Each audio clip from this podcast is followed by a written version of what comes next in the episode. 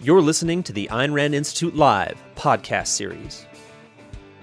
The following is a recording of the Ayn Rand Institute's Philosophy for Living on Earth webinar series. Sign up to attend the next webinar live at bit.ly forward slash ARI dash webinars. Is Free Will an Illusion? By Onkar Ghate. Hi, everyone. Uh, welcome. Uh, so this is Philosophy for Living on Earth, a series of webinars that are coming to you live from the Ayn Rand Institute. Uh, so it's a weekly webinar series that we're doing, exploring life's big questions and the answer to these questions that come from the ideas of Ayn Rand. I'm uh, Onkar Ghate, and I'm your host this week. And our big question for today is, is free will an illusion? And as, as usual, as host, I'll give a presentation for about 20 minutes, and then we'll open it up for Q&A and discussion. And for that part, my colleague, uh, Aaron Smith, will be joining me then to help uh, moderate and participate in the discussion. But let's, uh, let's jump in, let's get started. So the big question is, for this week, is free will an illusion? And almost everyone today will say that it is, that it might seem like you make choices. It might seem like you have control over your life, but that's an illusion. You don't really have that kind of control. and one of the um, most common kind of explanations for this, or explanation for why free will is an illusion, that it can seem like you're making choices, that you're facing genuine alternatives in life, but that you're not, is the, the is an appeal to science, and particularly some of the findings in science. So the, the idea is that um, we as individual human beings are like uh, a, like the solar system. We function like clockwork. So for the solar system, what's been discovered in science, as I think everybody knows, is that you can predict well in advance the motion of the planets, where Venus will be, where Saturn will be in the sky, uh, a year, two years from now, if you know the initial conditions or if you know the antecedent factors, you can know with uh, decisiveness, with certainty, where things will end up a year or two years from now. And the idea is that the, the deterministic idea, the idea that we're, our journey or course in life is determined by antecedent factors, by things that have come before, not by things that we're doing in the moment, so that we're not actually faced with genuine alternatives over which we have control, which direction we're going to take. This deterministic picture is it comes from science, and it's typically said that there's two major sort of general forces that are pushing us around and determining where we end up in life. Um, and it will usually put be put as its nature and or and or nurture. So some combination of your uh, material bodily makeup, your DNA, and so on, and the environment that you're in, the circumstances you're brought up in, what, how your parents act towards you, and so on. some combination of those two factors taken together is what determines your course in life. So you're not in charge you're not in control. These other factors are, um, and ultimately you, ultimately you could trace them all the way back to um, the, the conditions before you were born. So it's this this picture that we're that we function like the planets in the solar system orbiting the Earth. This is the deterministic picture that almost everyone accepts today. And this is why they say, even if it seems like you're making choices. It's an illusion that you actually have genuine alternatives in life over which you have to select, you have to determine the course that you take. And it's not set, it's not determined by previous conditions, by antecedent factors. It's your choice or your decision that is decisive, not what has come before. This is taken as an illusion because this is what, uh, if we're to be scientific and to embrace reason, this is what the position that we have to adopt.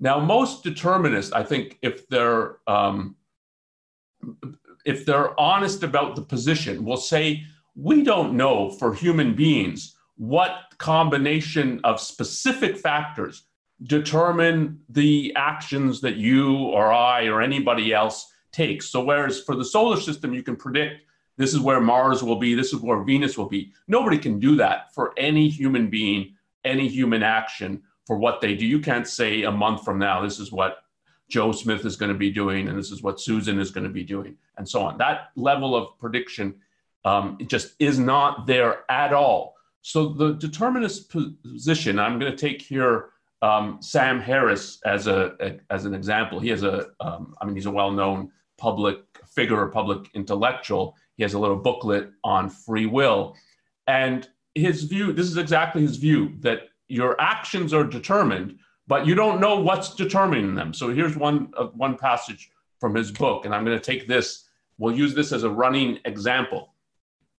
Uh, so he uh, quoting: "You're struggling to save money but you are also tempted to buy a new computer. So it looks like you're facing a choice, a genuine alternative. What am I going to do with my money? Am I going to save it? Maybe you're saving for a house, saving for your college education, something like that. Um, but you also think, well, maybe I should buy a new computer, and you're tempted to buy a new computer. So it looks like you have this fork in the road, these alternatives that you have to make a decision about. You have to choose.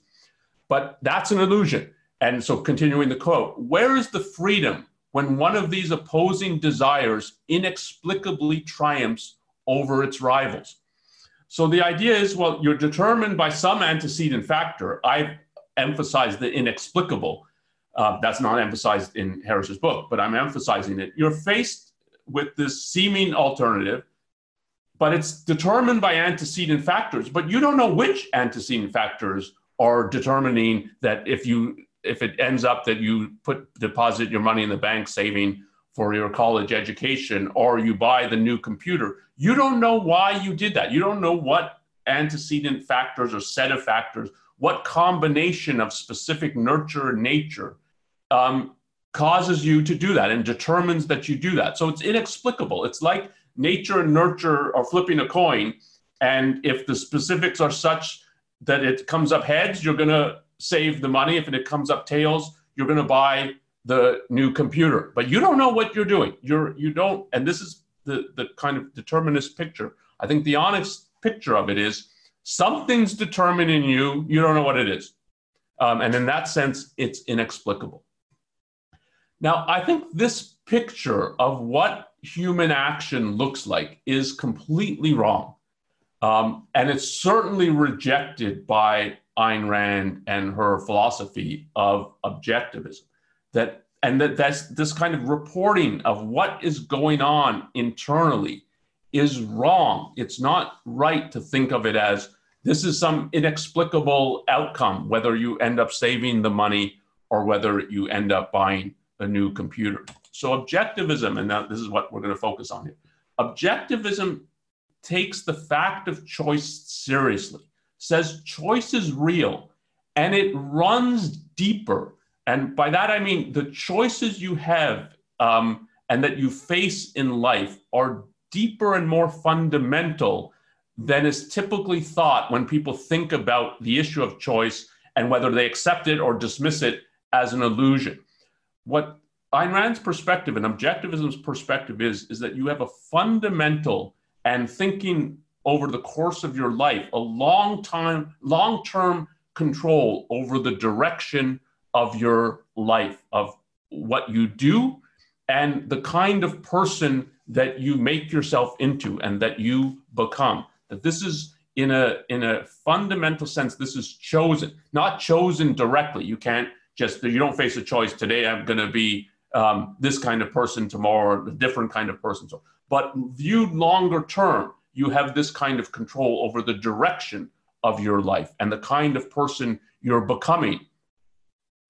And to understand why uh, Ayn Rand and objectivism take this perspective on uh, human life and take this perspective on the individual, the, I think one of the key points to get is that when we think about free will, we tend to think about it in the wrong way, or as I put it here, we're looking in the wrong place for it. And if you go back to Harris's example, it's you're gonna you have you got your paycheck let's say are you to deposit it in the bank save for your education or save to buy a house or are you to uh, go to best buy and buy a new computer or order it on amazon? It's a choice of two items of content as i'm putting it. It's am i going to deposit this check in the bank or am i going to spend it uh, at the store? And it's you just it's it's taken as like this is your choice and what are you going to do? And then it's Harris's view as well. If you're determined one to go one way or the other, you don't know what's determining you, but for some inexplicable reason, you find yourself either at the bank depositing your check or you find yourself on your computer, uh, uh, uh, on, on the internet, maybe on your phone, ordering a new laptop from Amazon. the way Ayn Rand thinks about choice and the way that objectivism emphasizes that if we're talking about the control that you have, it's not primarily about the choice of am I going to save or am I going to spend my paycheck.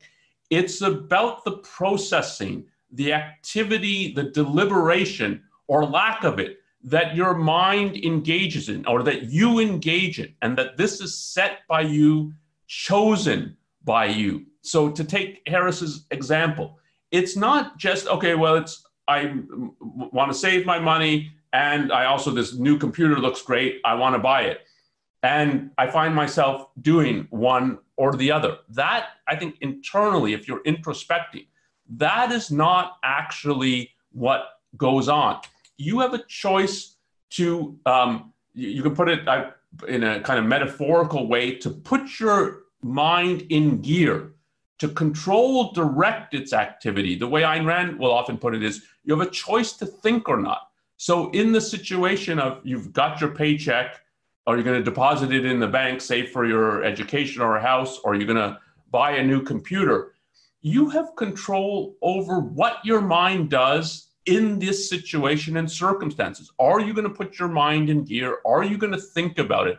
Are you going to bring up the reasons like, why were you trying to save money? Is it because um, you're you're, you want to change careers and you want to go back to school and this is really important to you and, and but you need to save for uh, your education in order to do that or are you planning to have a family and you want to use the money to buy a house? You can bring up and what are the reasons for why i want to do this? And then why is this new computer tempting you? Is it because um, well, all your friends have new computers, so you don't want to look left out and you want to buy it? Or is it, um, is there some more important kind of consideration? Maybe it's that um, you're, for, for you're in school, but you're falling behind because your computer keeps crashing, you're late on assignments, and you really need a new computer. but so it's not just that you have the kind of this fork in the road and you find yourself going down one or the other. You have control over the activity, the processing, the thinking or lack thereof that your mind engages in when you're faced with dealing with trying to understand and deal with the world. And your primary control then from the objectivist perspective, from Ayn Rand's account or theory of free will, it's not about am I going to take door A or door B or go down road A or road B. It's how am I going to make this decision. What kind of activity is my mind going to engage in? And that you control that, you choose that, you set that. So your primary control is about the processing or activity of your mind, not about which direction that it goes in. That is the outcome or the result of your um, the, the degree to which you thought about what you're doing or didn't think about what you're doing. Um, so, and one of the ways, that, a different way that she puts this, a related way of, in terms of to think or not, she says, what you have control over, the theory is what you have control over is your level of alertness, your level of focus of your mind. Your, and you can think of this alertness or focus as a readiness to deal with the world in the best way known to you. So, again, to go back to Harris's example, it can be um, you're faced with am I going to save my money uh, or spend it on a new computer? You can bring your mind into focus in order to think about this alternative um, and bring try to bring to mind the things of like, why am I trying to save money? Why is it that I'm tempted to buy a new computer even though I'm trying to save money? So, and think about it, deliberate, deliberate about it, assess the reasons, and make a uh, rational decision or reach a considered judgment. But it's considered because you've activated your mind and are considering it and are grappling with the decision. And so you can think of that as it's your it's uh, bringing your mind into focus or into full to be fully alert. Uh, and on the issue of alertness, I, I, find this kind of analogy helpful when you think of other conscious uh, animals. I've got two dogs up here on the screen, and I think uh, it's pretty obvious that one dog is more alert than the other dog. um, so, so one is is uh, kind of ears and eyes uh, activated scanning, probing its environment. Now, for a dog, it's more responding. It may have heard a noise and it comes uh, and it's very alert. Uh, if you think of a guard dog or say something like that, but the for for we as human beings, our level of mental alertness or focus, we're able to set it and we can maintain it by choice. And that this is how you should think of the root of free will. This is the fundamental control we have over our mind. Again, not about content, but about the activity and its level of alertness, focus, processing. So, and, and that this is chosen. We self uh, activate and self set this, um, th- this mental state. To, to put it in a little less metaphorical terms in, in, in contrast uh, or in comparison to other animals. If you think of the, the, your mind and that you can control its level of focus, alertness, processing, I think there's two major axes in which to think about this, and that this is part of Ayn Rand's theory about the nature of free will, the, the nature of the control that a human being has over his mind. You have control over the level, uh, or so the amount of energy that you put forth. So the amount of energy that you're exerting, mental energy, um, to exert control over what is going on in your mind. You have that, and then you direct that energy, that effort towards something. So you have control of the purpose and direction. And let me take now one of these at a time the way that she thinks that, and the theory is is discussing the issue of the amount of energy that you're putting forth mentally the effort and control that you're exerting you'll often get the comparison that your mind can be in focus in semi-focus or completely drifting and this is it's it's it's not an either or you can think of it more like a a, a dimmer switch that you can set to, to complete on high, medium, low, and and um, you have that kind of control over the energy that you're exerting. So I have two images up here. One for focus of a boat that is uh, that is. Uh, I mean, the motor's on. There's someone at the helm. It's being directed. There's a lot of effort being exerted uh, or being output here versus a, a boat drifting in the currents, drifting at sea, it's moving around, but there's no energy being exerted by the boat, no effort, no control. So this is you can think this is part of the control, the basic control you have over your mind's functioning. The amount of energy you're exerting, the effort and control that you're exhibiting or that you're not. And you're not completely unconscious if you're not exhibiting uh, exerting effort. It's just you're drifting along. Things are happening, but they're happening to you rather than you controlling what is happening in your mind. So, this is one aspect of the control she thinks you have. And the other aspect is there's, she'll put it, there's, you can be in focus, alert, thinking versus evading. And this is that you're exerting effort, uh, but what is it directed at? Is it directed at trying to understand the world about you to deal with the facts, to understand them, to figure out what to do, what the right course of action is? Or are you exerting effort but you're placing some consideration above the facts. So you're not actually trying to know, trying to figure out what the right thing to do is. and that, um, so one of the ways she describes evasion is willful blindness. So I have someone who's putting a hand up in front of their eyes. They're exerting effort, but effort not to see, not to know, not to understand, not to grasp what the right thing to do is not to form another way you can put it, not to form a considered judgment, but to have a censored reality. So it can be, um, I, I, brought up for the Harris example that you're, uh, everybody else has a new computer. I don't want to look like uh, I can't afford one. I don't want to feel like I'm left out. I have to keep up with the Jonesies. Even though you know that's not a good reason, I have ample reason to why I should be saving my money. Um, I don't need to keep up with the Joneses on, but you can make that, well, yeah, but I don't want to look left out. and you can place that consideration above the other facts. And, and, and in that sense, you're engaged in a kind of um, uh, pretense or uh, uh, make believe, and you're placing some consideration above the facts. And this, in terms of the processing and control you have over your mind. This is an ongoing issue that it, and there can be all kinds of things that you place above the flat uh, above the facts it can be like my self image doesn't allow me to say that i made a mistake about something made a mistake at work screwed some project up so i start inventing well it wasn't my fault it was someone else's fault and so when you know that's not really what happened but you're now placing some consideration my self image and I can't admit that I made a mistake above the actual facts. So you're exerting effort, energy, but not to know, not to deal with the facts, but in some sense to try to get around them or escape them.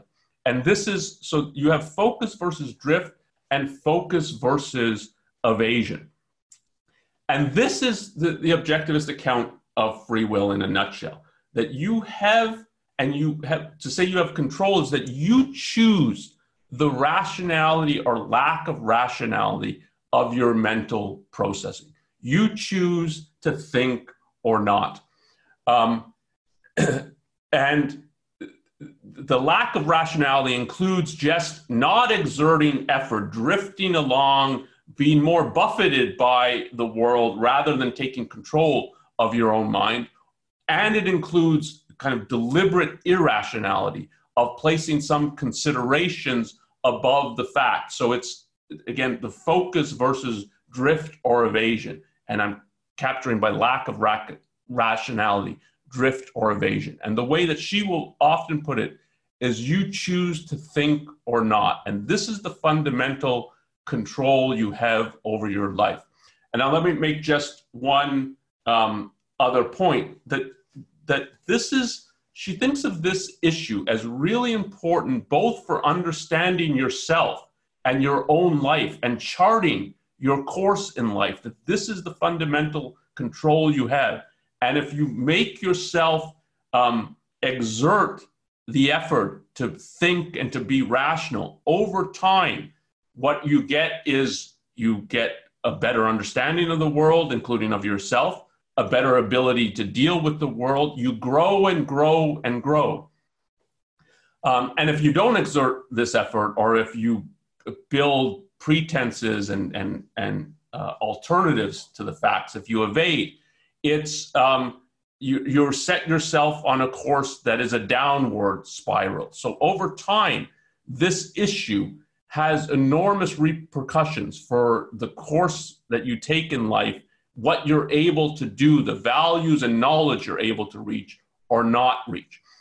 So it has enormous significance for your own life. And because it's chosen, because it's you determine this, it's not set for you, it's not decided by antecedent factors, you determine this.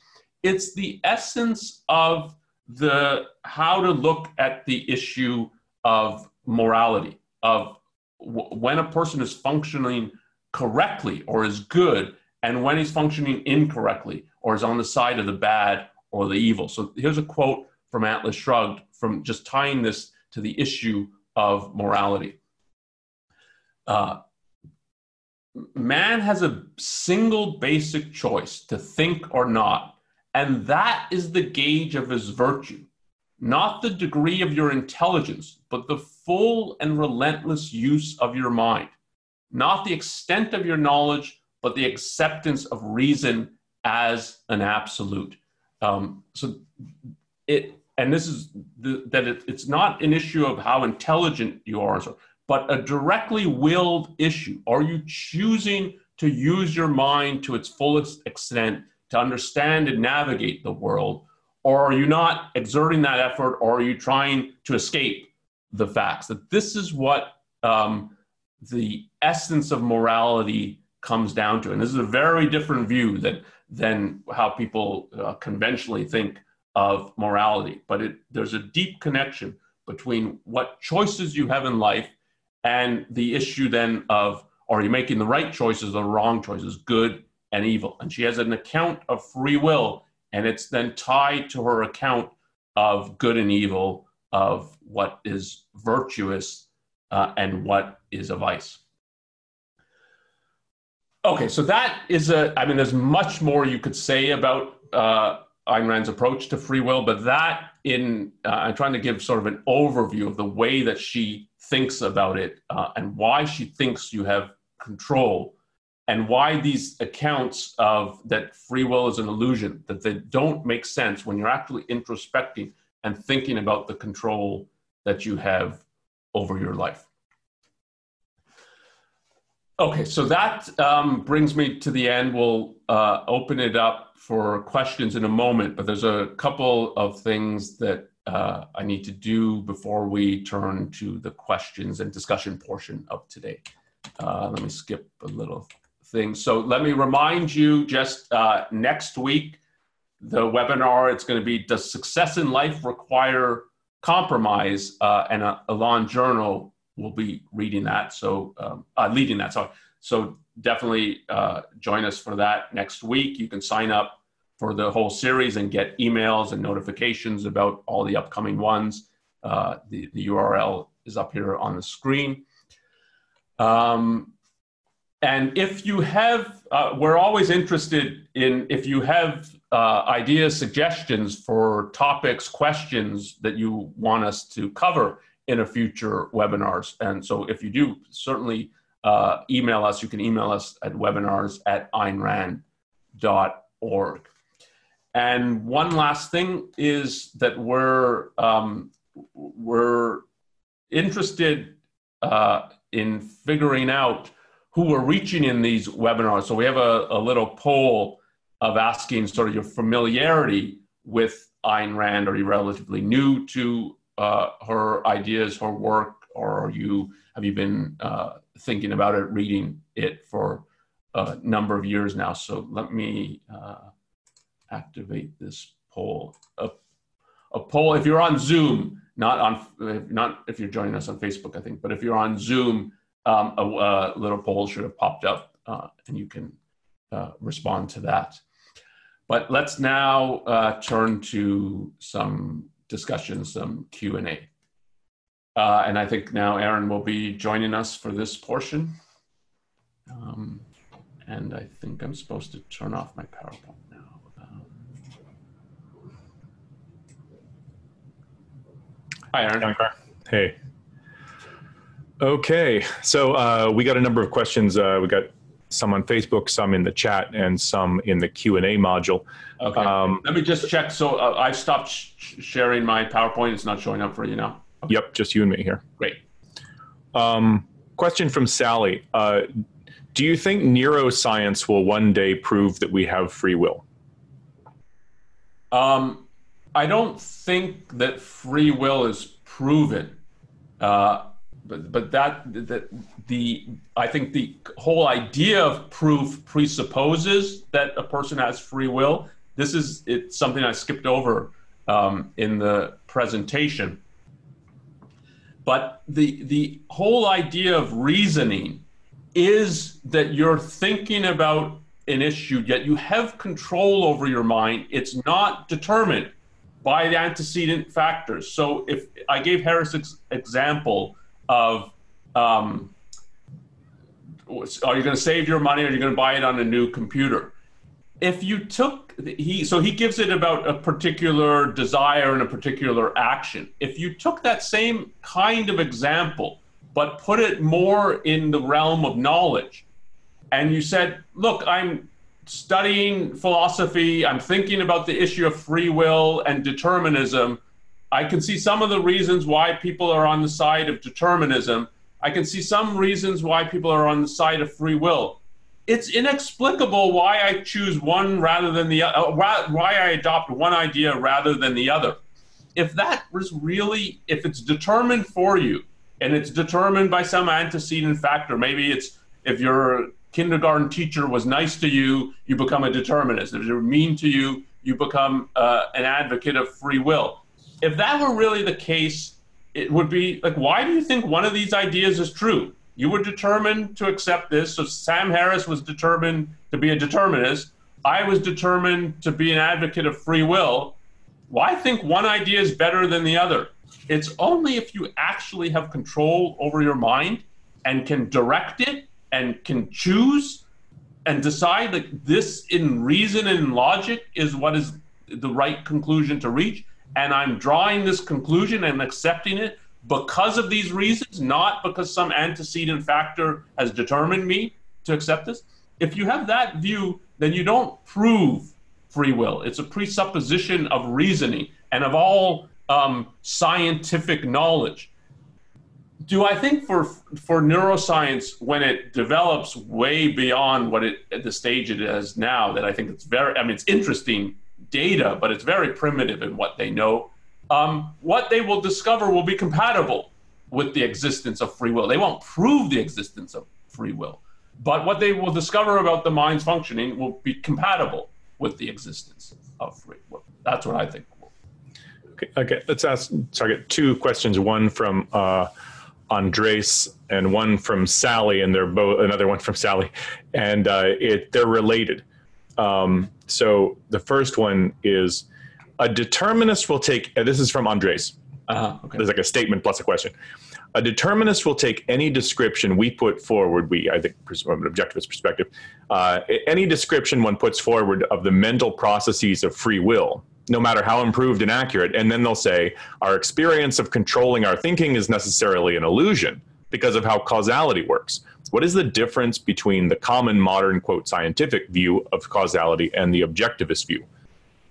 Um, okay, let me say a word about this. And this is this, one of the interesting issues about free will. I think it, it's it's a fundamental issue about human nature, the nature of individuals it's a and it's a fundamental philosophical issue, and it connects to everything as a result. Um, so we were talking in the previous about it, its connection to the acquisition of knowledge. How do, do we acquire knowledge?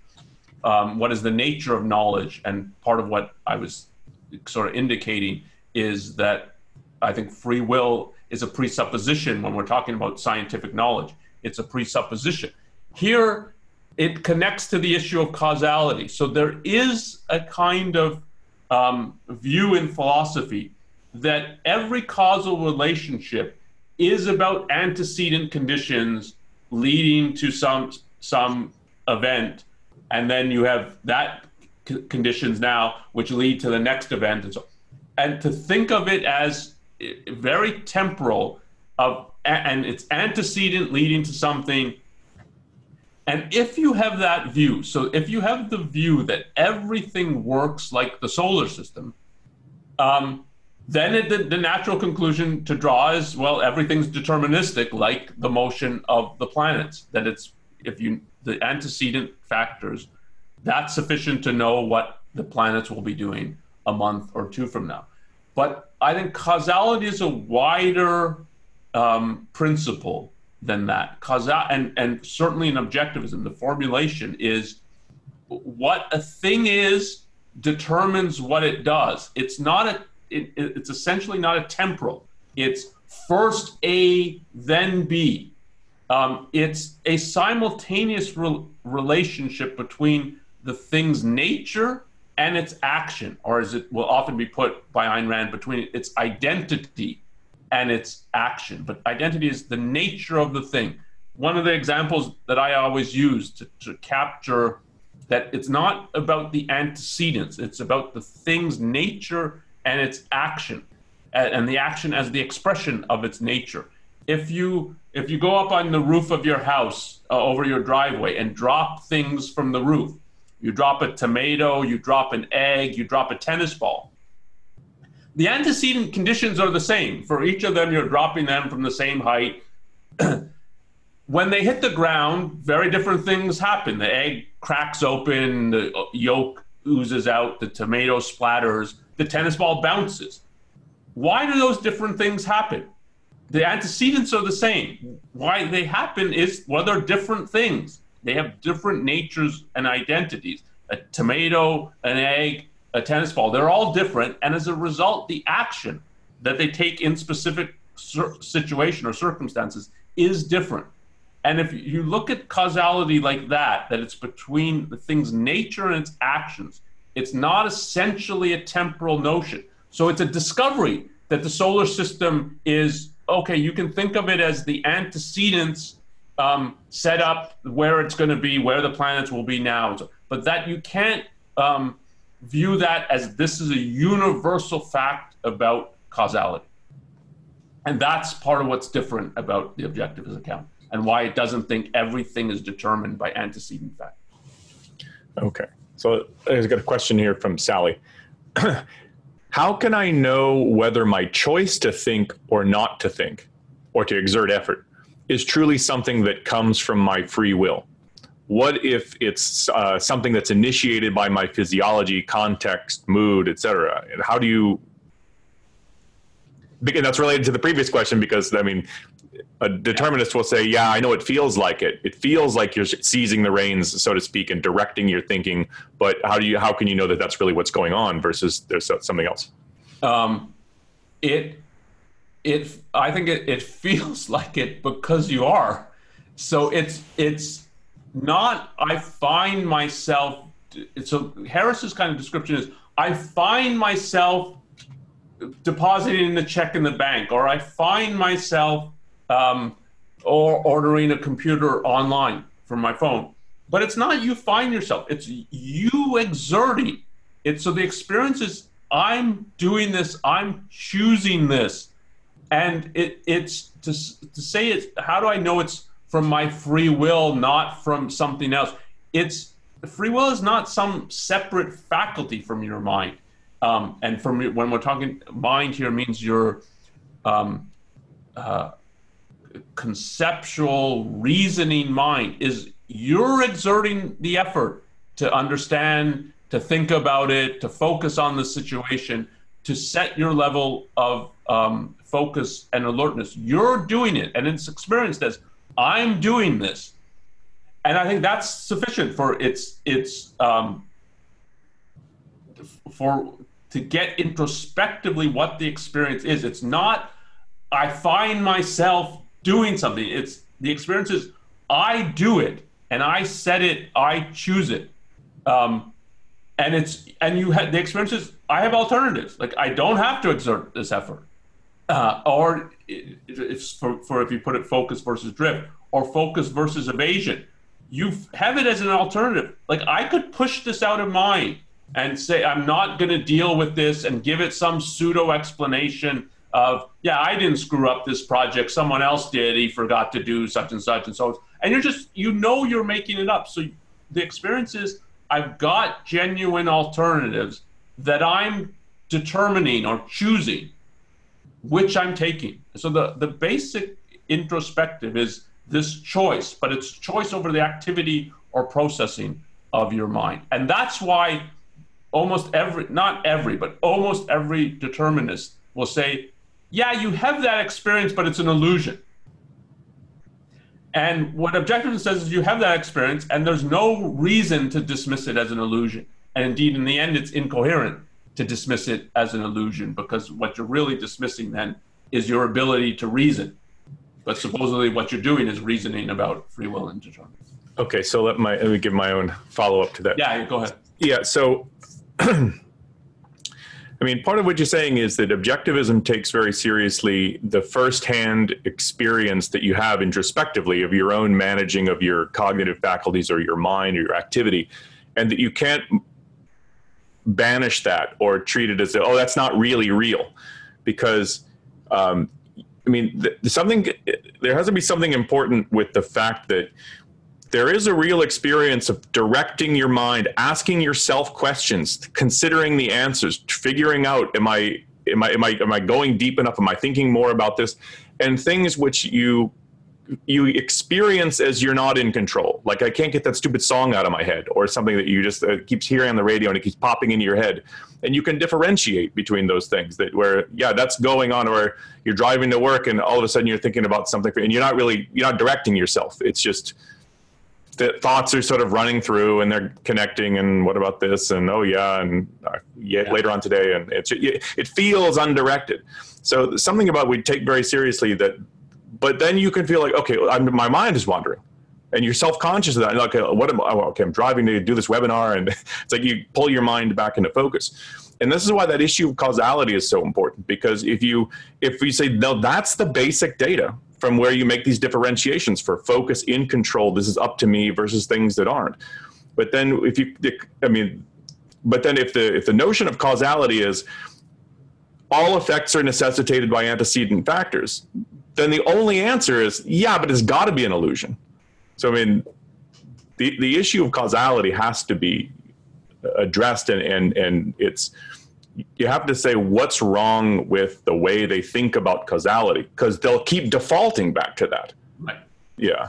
Yeah, I mean, it's the view of causality that leads them to think it has to be an illusion. And it's important that an illusion means it's something real. So they're not dismissing the phenomenon. It's just it can't be what it seems like because we've got other considerations that tell us no, it couldn't be like this. And part, yeah, part of what Ayn Rand in Objective is challenging is that these other considerations aren't don't lead to the conclusion that it has to be an illusion. And I think the point you made about that um, you have many instances in your mental life and mental activity where you're not fully in control. That that kind of contrast is important. And people often will ask when she says it's a choice to think or not, to focus or not what that all that means is the attempt i mean is the exertion of energy and directed towards the goal of trying to understand. But it's no guarantee that you're going to be able to understand. Um, it there's no guarantee that you'll be able to think very productively even about like you could be super tired and so on and it's I'm exerting energy, but I don't have much energy to exert. There's not much I can do, and probably what I should do is go to sleep and think about this in the morning or you can think of it often thinking you're trying to concentrate on one particular problem. But that can be, um, there can be all kinds of things that intrude in that. If you've got some disaster happening in at home, uh, whatever your spouse has called you that the bathroom pipes are leaking and whatnot, and you're trying, well, I've got this important thing to do, but in back of your mind as well, this is a disaster that I should deal with. It's that intrudes, and you don't have control over that kind of thing. But that's very different than the basic control you have about the direction your mind is headed. Okay, so let me ask another question. This is a question coming from Rick. Uh, he says, Does Rand think that the truth of free will logically entails the falsity of determinism, or that we can, or that both can be true? And for the more philosophical uh, out there, I mean, this raises the issue of compatibilism. Is it, is it, can you have free will and determinism, or, or are those just, it's one or the other? Um, yeah, so I think the the her position squarely is they're incompatible. Um, what determinism means is it's it's antecedent factors determine the present, and that means there's no genuine alternatives in the present. And her whole view of free will is choice is a selection between alternatives. Um, and if we're thinking of the basic choice, the selection of the amount of energy you're exerting, mental effort you're exerting, and towards what? Towards the goal of understanding or towards putting some consideration or other above understanding and above figuring out what the right thing to do is. that's a genuine alternative. But often when people ask about free will and determinism, determinism is, as we've been talking about, is synonymous with causality. So she thinks free will and causality are exist. Uh, I mean, she's adamant that the law of causality is a law about the nature of reality, that actions are caused by the nature of the thing acting. And that's true for human beings. Our nature is such that we face choices that and where this action is an action that we take that we choose between alternatives the, the choosing is the action that we have as a result of our nature so she thinks free will and causality are compatible, and she's an advocate of both. She doesn't think free will and universal determinism are compatible. Question from Skylar, uh, and this is related to another question. Uh, it's why do religionists hold faith and free will together in a kind of a package? Like why do the, why do they think faith and free will go together? Uh, and then there's another question about um, uh, does free will require kind of an immaterial soul?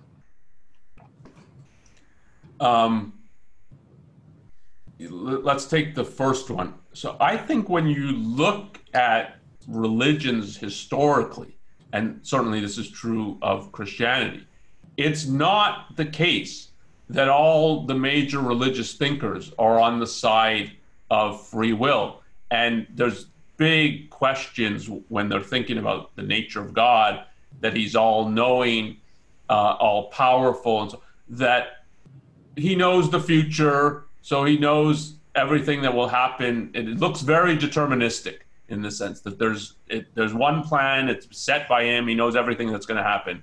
It looks like a clockwork universe. So there's a lot that pushes towards determinism. But I think in the more modern world, the tendency is to place um, faith, religion, the supernatural, and free will together. And that comes out of the Enlightenment perspective that if you're going to be scientific, rational, accept cause and effect, you have to be a determinist.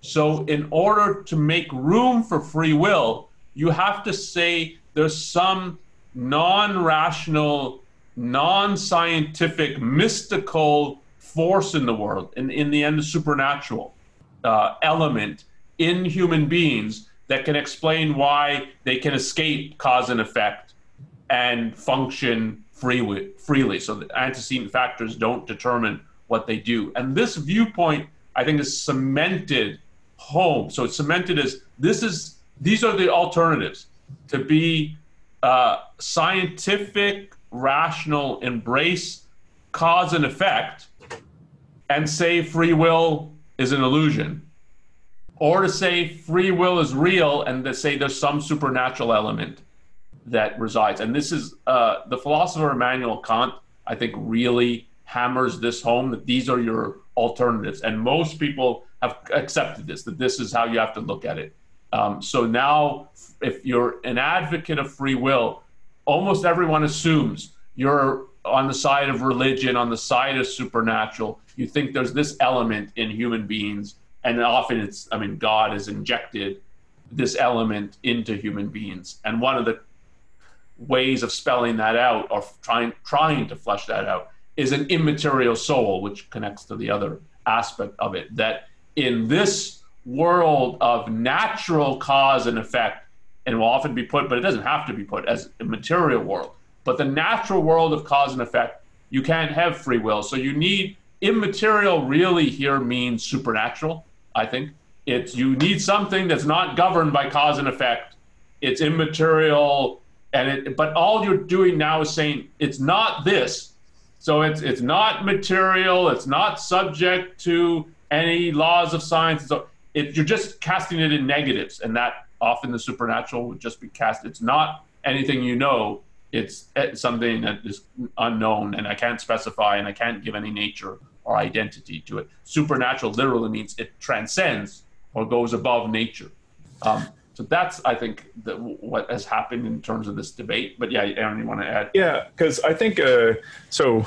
I mean, we're both philosophers. We're used our whole background is dealing with other philosophers often, and I mean, I think in in philosophical circles, um, it, the so some people will say things like, well, people uh, want to advocate determinism because they want to escape moral responsibility and so on. But I think in, in intellectual circles, um, philosophical circles, I think it's run by two things. One, if you, you have to have an account of human nature that is scientifically respectable that it integrates with what we know about science. You have to have some sense of what causality looks like.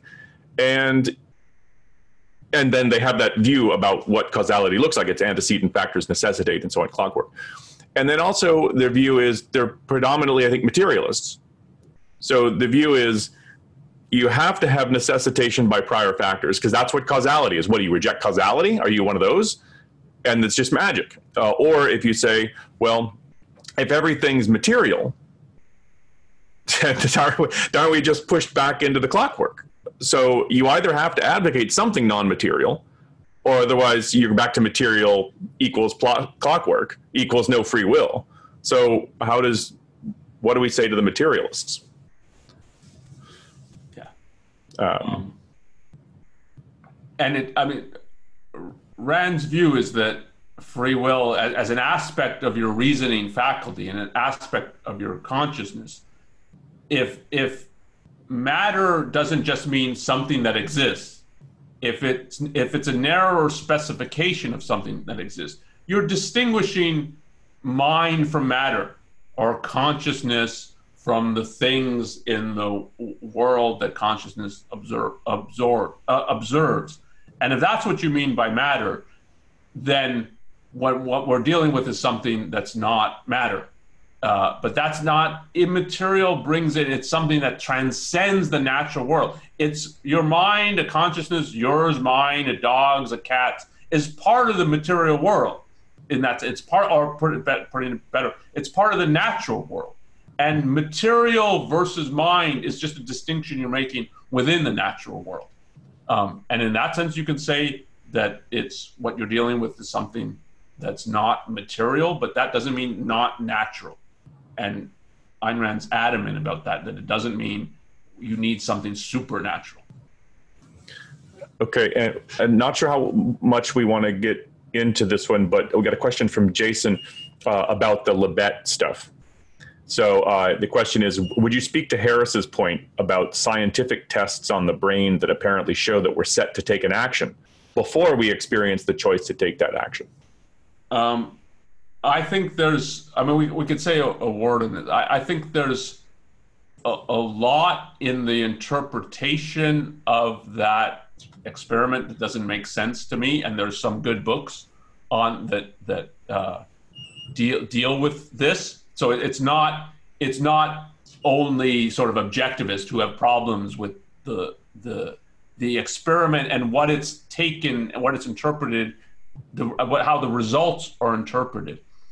Um, I mean, one of my criticisms of it is I don't know what they expected, or uh, uh, putting it a little differently, the interpretation is treating free will as supernatural.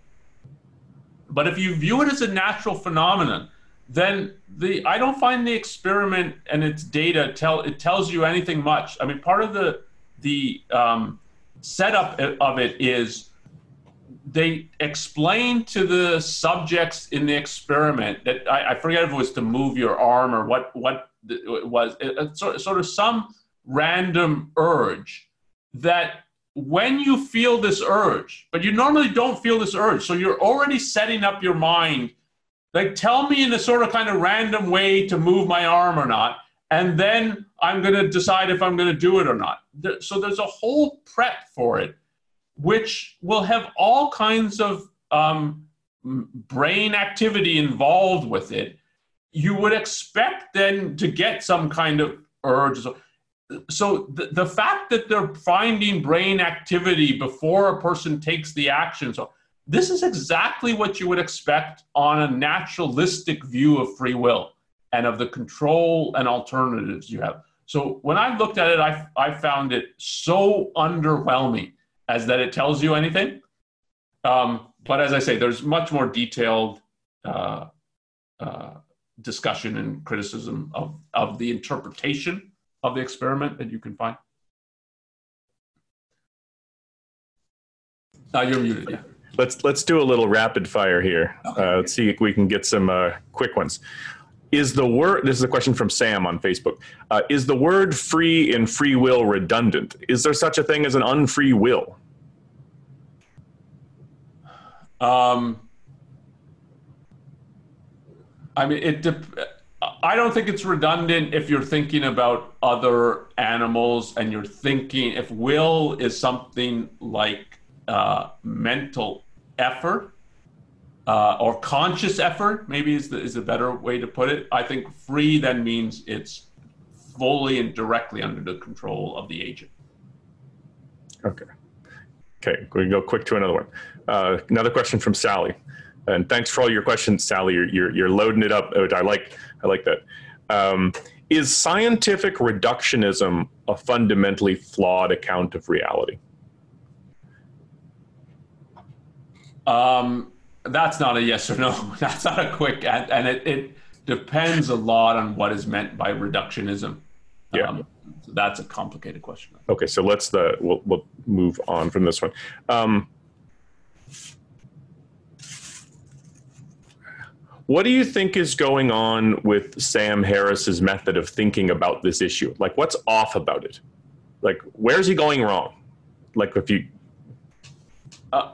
well, I think the major thing is that that it's it's a it's a positive in the sense that I want to be scientific, uh, I want to be rational, I want to respect causality, and if you have a wrong view of causality and what science depends on, then it's you're going to be primed to think free will has to be an illusion. So I think that's the major thing. But I also think he's wrong introspectively, just his descriptions of what goes on and he's but he's pushed there because of the prior issue that free will has to be an illusion, uh, and if we're going to preserve causality in science, you have to almost you have to dismiss what actually is happening in your mind. I think, but I, so that the primary is what we've been talking about in terms of science and causality. Okay, so uh, a question from Evan and a question from David, and they're they're similar questions do people is it right that people have differing degrees of self-control? Like impulse control. Uh, and then david asks the same question for ability to focus. Like do people have like you're a lot you have a better ability to focus than i do or or uh, more self-control that you can exert and and i'm a wanton? Um, uh, so i think in the fundamental sense when we're talking about a choice to focus or not, or a choice to think or not. There's not that kind of difference. But what it's like when you're exerting the effort to be in control, I think can vary. And um, your past choices and what you've done in the past can have real ramifications on this. So if you, and this again, it's why it's important to distinguish between focus as a basic choice and something like concentration. I think there's things you can do to improve your concentration. And one of the worries in the modern world with all the, uh, you have a phone in your pocket, all these kinds of email and 100 notifications and pings and so on, is that this is affecting people's ability to concentrate. So they can be in focus and wanting to concentrate on some particular thing, but it's harder than it was for someone 50 years ago. And that kind of difference in terms of mental function, I think there's a lot like that. But there, you have to distinguish between exerting the basic effort, which I don't think that that um, I mean, leaving aside damage to the brain or something like that. That's not variable in the way that all kinds of things are when you're exerting the effort. Are you able to concentrate? How productive is your thinking? If you've evaded a lot, often what happens is you have all kinds of things telling you, well, don't go there because that's you've erected a house of cards in a world of pretense, and it will start unraveling if you push anywhere there. So avoid that. And someone who hasn't evaded doesn't get all those kinds of warnings about danger here, danger there. And that's so it's a very different experience, but that's you have to distinguish between being in focus and then what you're able to do and so on. And the choosing of being in focus and exerting that effort or not. Okay. So we have a we have one minute left. Uh, I don't know if you have any closing remarks about. Uh, yeah, and I should. Uh, they always want us to remind people about the next uh, webinar again. Uh, so just to bring it up again. Um, so next week, uh, it's we're doing. Does success in life require compromise? So an issue about morality and how to function in life. Elan Journo, our colleague, will be leading that. So join us again, uh, same time, Saturday, 1 p.m. Uh, Eastern, 10 a.m. Pacific for that. And thanks everyone for joining. Thanks for all the questions. And thanks, everyone. Thanks, Onkar. Thanks, everyone. Bye bye. Thanks for listening to the Ayn Rand Institute Live podcast. Subscribe on iTunes, Stitcher, or wherever you listen. You can also find us on YouTube. If you like this content, please share or leave us a review. For more information, go to aynrand.org.